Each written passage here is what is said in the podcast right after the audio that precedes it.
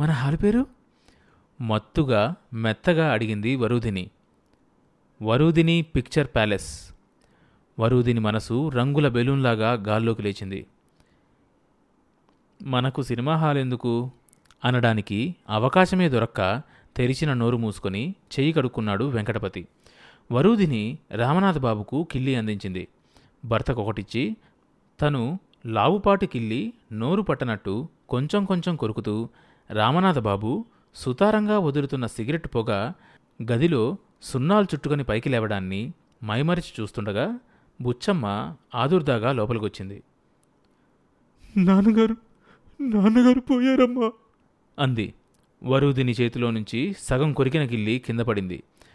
పండిన నోటి రంగు కళ్ళల్లోకి పాకింది. ఎప్పుడు? వెంకటపతి లేచి అడిగాడు. అరగంట కూడా కాలేదు బాబు. పొద్దున బానే ఉన్నారే? ఏమీ తోచక అన్నాడు వెంకటపతి. నాలుగు గంటలకు డాక్టర్ గారు చూసి ఇంకేం పర్వాలేదన్నారు బాబు. అంతా కన్ను మూసి తెరిచే లోపలే అయిపోయింది. పాలల్లో హార్లిక్స్ కలుపుతున్నా. పంచదార తక్కువేమని కూడా చెప్పారు నాయన.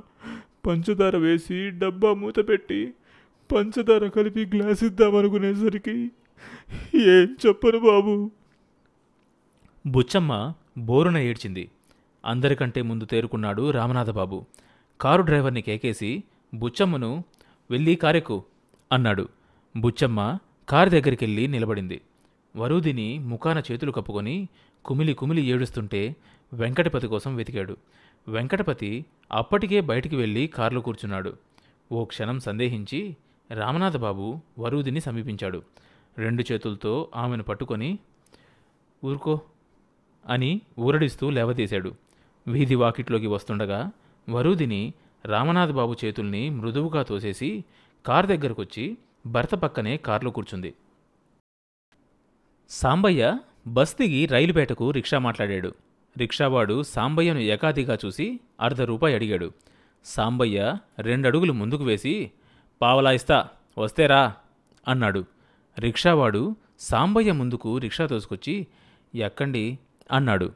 సాంబయ్య ఓ కాలు రిక్షాలో పెట్టి రెండో కాలు భూమి మీద నుంచి లేపుతుండగా ఆ రణాలు ఇవ్వండి అన్నాడు రిక్షావాడు. సాంబయ్య రిక్షా దిగి గాడిద కొడక అనుకున్నాడు. ఊర్లో ఎవరన్నా అయితే చేతికర్ర తిరగేసేవాడే ఇది బస్తీ అంతా ఇదే బాపతు అనుకున్నాడు. వీడితో బేరమాడినంతసేపు పట్టదు నడిచి వెళ్తే. ఎక్కా దిగా ఇదో శ్రమ సాంబయ్య కాలు జాడించి నడవసాగాడు. బస్టాండుకు వాళ్ళున్న ఇల్లు అంత దూరం కాదని చెప్పాడు కొడుకు. తూర్పు పొలం అంత దూరం కూడా ఉండదట. చల్లటి వేళ నడిస్తే ఎంతసేపు పడుతుంది? రోడ్డు మీద కొంత దూరం నడిచాక హాస్పిటల్ ఎడంగా కనిపించింది.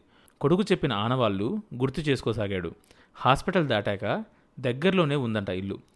వేప చెట్టు దగ్గర సందులోకి వెళ్తే మళ్ళీ అడ్డరోడ్డు వస్తుంది.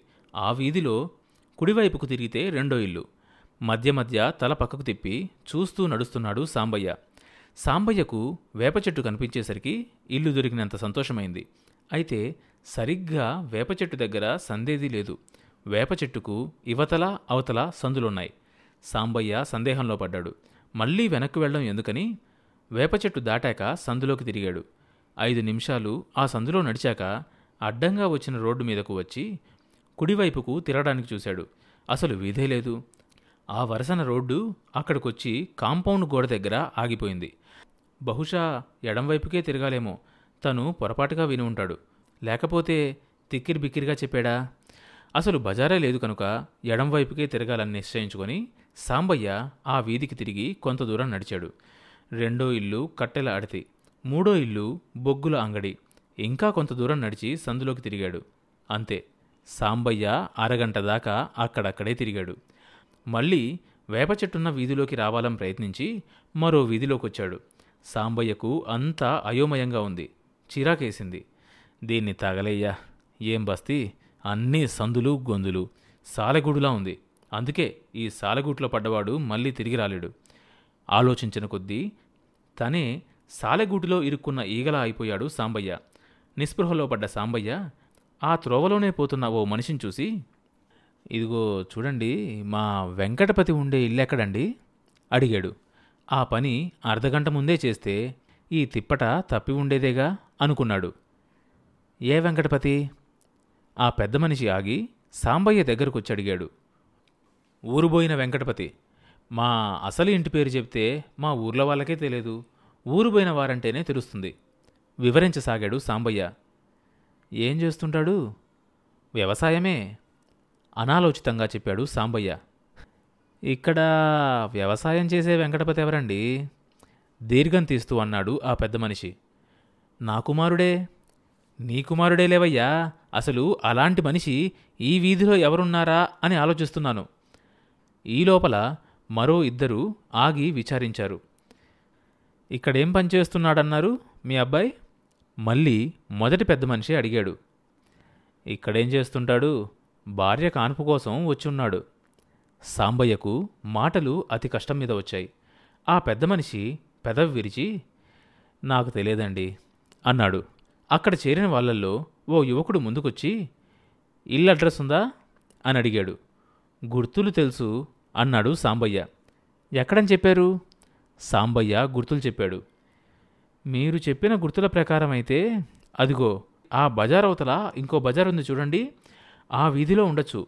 మేముండేది ఆ వీధిలోనే. పేరేమన్నారు? వెంకటపతి. వెంకటపతి ఆ పేరున్న వారెవరు? మా వీధిలో లేరే. సాంబయ్య దిగాలు పడిపోయి చూశాడు. ముందుకు వెళ్ళబోతున్న ఆ కుర్రాడు క్షణం ఆగి మీరు చెప్పిన ఇంట్లో వరూధిని అనే ఆమె ఉంటుంది మరి అన్నాడు. ఆ ఆ అమ్మాయి మా కోడలే సాంబయ్య సంతోషంగా అన్నాడు. అలా చెప్పావు కాదేమయ్యా? వరుదినమ్మ ఇల్లు అంటే ఈ పేటలో ఎవరైనా చెప్తారు. వెంకటపతి చలపతి అంటే ఎవరికి తెలుస్తుందయ్యా? అన్నాడు మొదటి పెద్ద మనిషి. సాంబయ్య మీద నిందారోపణ చేస్తున్న ధోరణిలో మిగతా ఇద్దరు తమాషాగా నవ్వుకున్నారు. సాంబయ్యకు తల కొట్టేసినట్లయింది. మొగుడి పేరు చెబితే ఇంటి పక్క వాళ్ళకు కూడా తెలియదా?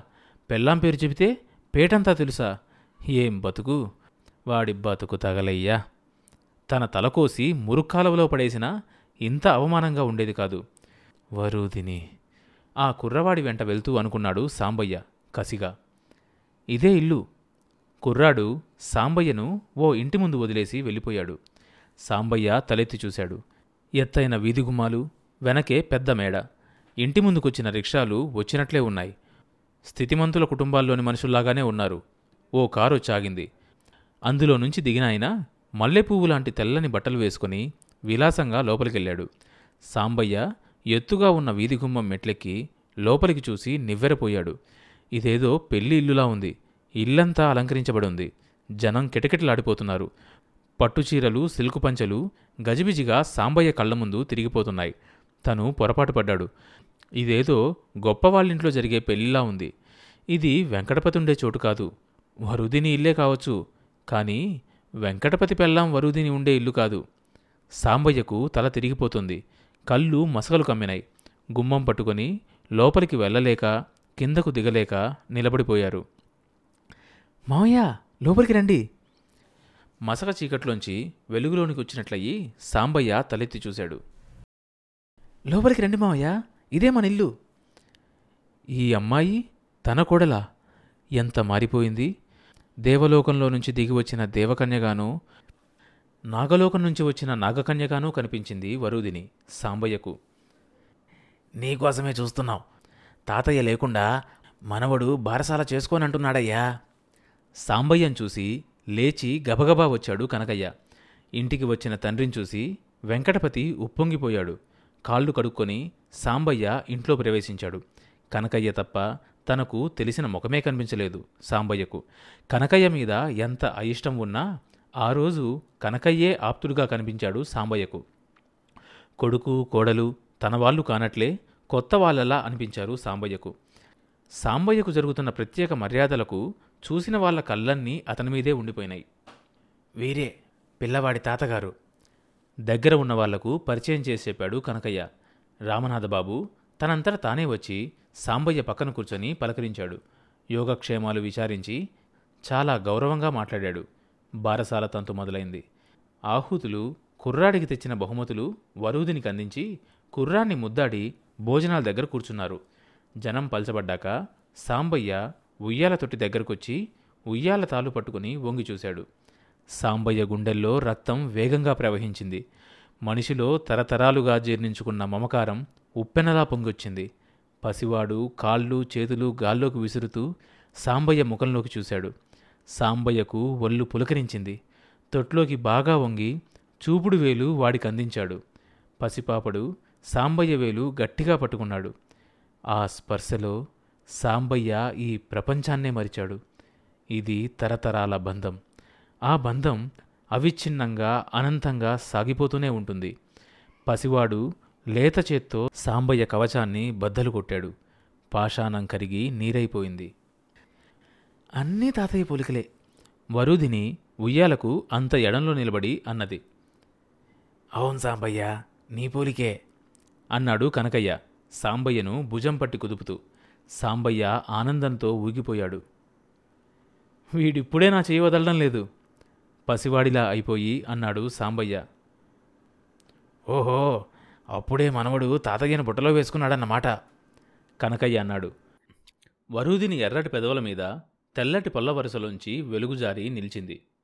వెంకటపతి తండ్రిని కొడుకుని నిండారా చూసుకొని నా కొడుకు నన్ను తండ్రి దగ్గరికి చేరుస్తాడు అనుకున్నాడు. మరి బుద్ధులు ఎవరికి వచ్చాయో? సాంబయ్య మాట వింటూనే కొడుకు కోడలు ముఖముఖాలు చూసుకున్నారు. అవి కూడా మీవే వస్తే? సాంబయ్య ముఖం చూసిన కనకయ్య నాలుగు కరుచుకున్నాడు. తెప్పరిల్లుకొని మాట మార్చాడు. ఇంతకీ మనవడికి ఏం తెచ్చావయ్యా? అన్నాడు కనకయ్య. సాంబయ్య గుండెలు జారినై. డొల్లైపోయాడు. అది తనకు తెలియలేదు. అసలు తను రావాలనే అనుకోలేదు. కొడుకు కాళ్ళా వేల్లా పడి బిక్కముఖం వేస్తే వచ్చాడు. అంతవరకు మనవన్ని చూడాలన్న కోరిక కూడా తనలో లేకపోయింది. ఆ ఇష్టంగానే వచ్చాడు. కాని మనవడు తన్ను కట్టిపడేసుకున్నాడు. తను ఒట్టి చేతులతో వచ్చాడు. అయినా తనిచ్చేదేంటి? వాడు తన మనవడు. తన వాడికి తను ఇచ్చేదేంటి? నేనిచ్చేదేంటి? అంతా వాడిదే. నా సర్వస్వం వాడిదేగా? నేనే వాడివాణ్ణయిపోయాను వాడు పెరిగి పెద్దవాడై నాకేమిస్తాడో చూడాలి. సాంబయ్య కంఠం వణికింది. సాంబయ్య ఇంత ఇదిగా తీసుకుంటాడని కనకయ్య అనుకోలేదు. వరూదిని వెంకటపతి మౌనంగా ఉండిపోయారు. నీ ఆస్తి మూడింతలు చేస్తాడు. కలెక్టరో గవర్నరో అవుతాడయ్యా. నీ మనవడు కుర్రాడి జాతకం బ్రహ్మాండంగా ఉంది. నీ పేరు నిలబెడతాడు. అన్నాడు కనకయ్య. సాంబయ్య కనుపాపల్లో పసివాడి నీడలు ప్రతిఫలించాయి. భోజనాలకు లేవండి. ఆలస్యం అయిపోతుంది మామగారిని కనకయ్యను చూసి అన్నది వరుధిని. సాంబయ్య వెంకటపతికేసి తిరిగి ఎరా ఎప్పుడు ప్రయాణం? అని అడిగాడు. వెంకటపతి భార్యకేసి చూశాడు. వరుదిని అదేమీ వినిపించుకోనట్లే ముఖం పెట్టింది. బారసాల కూడా మనూర్లోనే చేసుంటేనే బాగుండేది సరే అయిందేదో అయిపోయింది. రేపు వర్జం చూసుకొని బయలుదేరితే బాగుంటుంది. తర్వాత భాగం వచ్చే ఎపిసోడ్లో వినొచ్చు. ఈ షో అన్ని మేజర్ పాడ్కాస్ట్ ప్లాట్ఫామ్స్లో వినొచ్చు.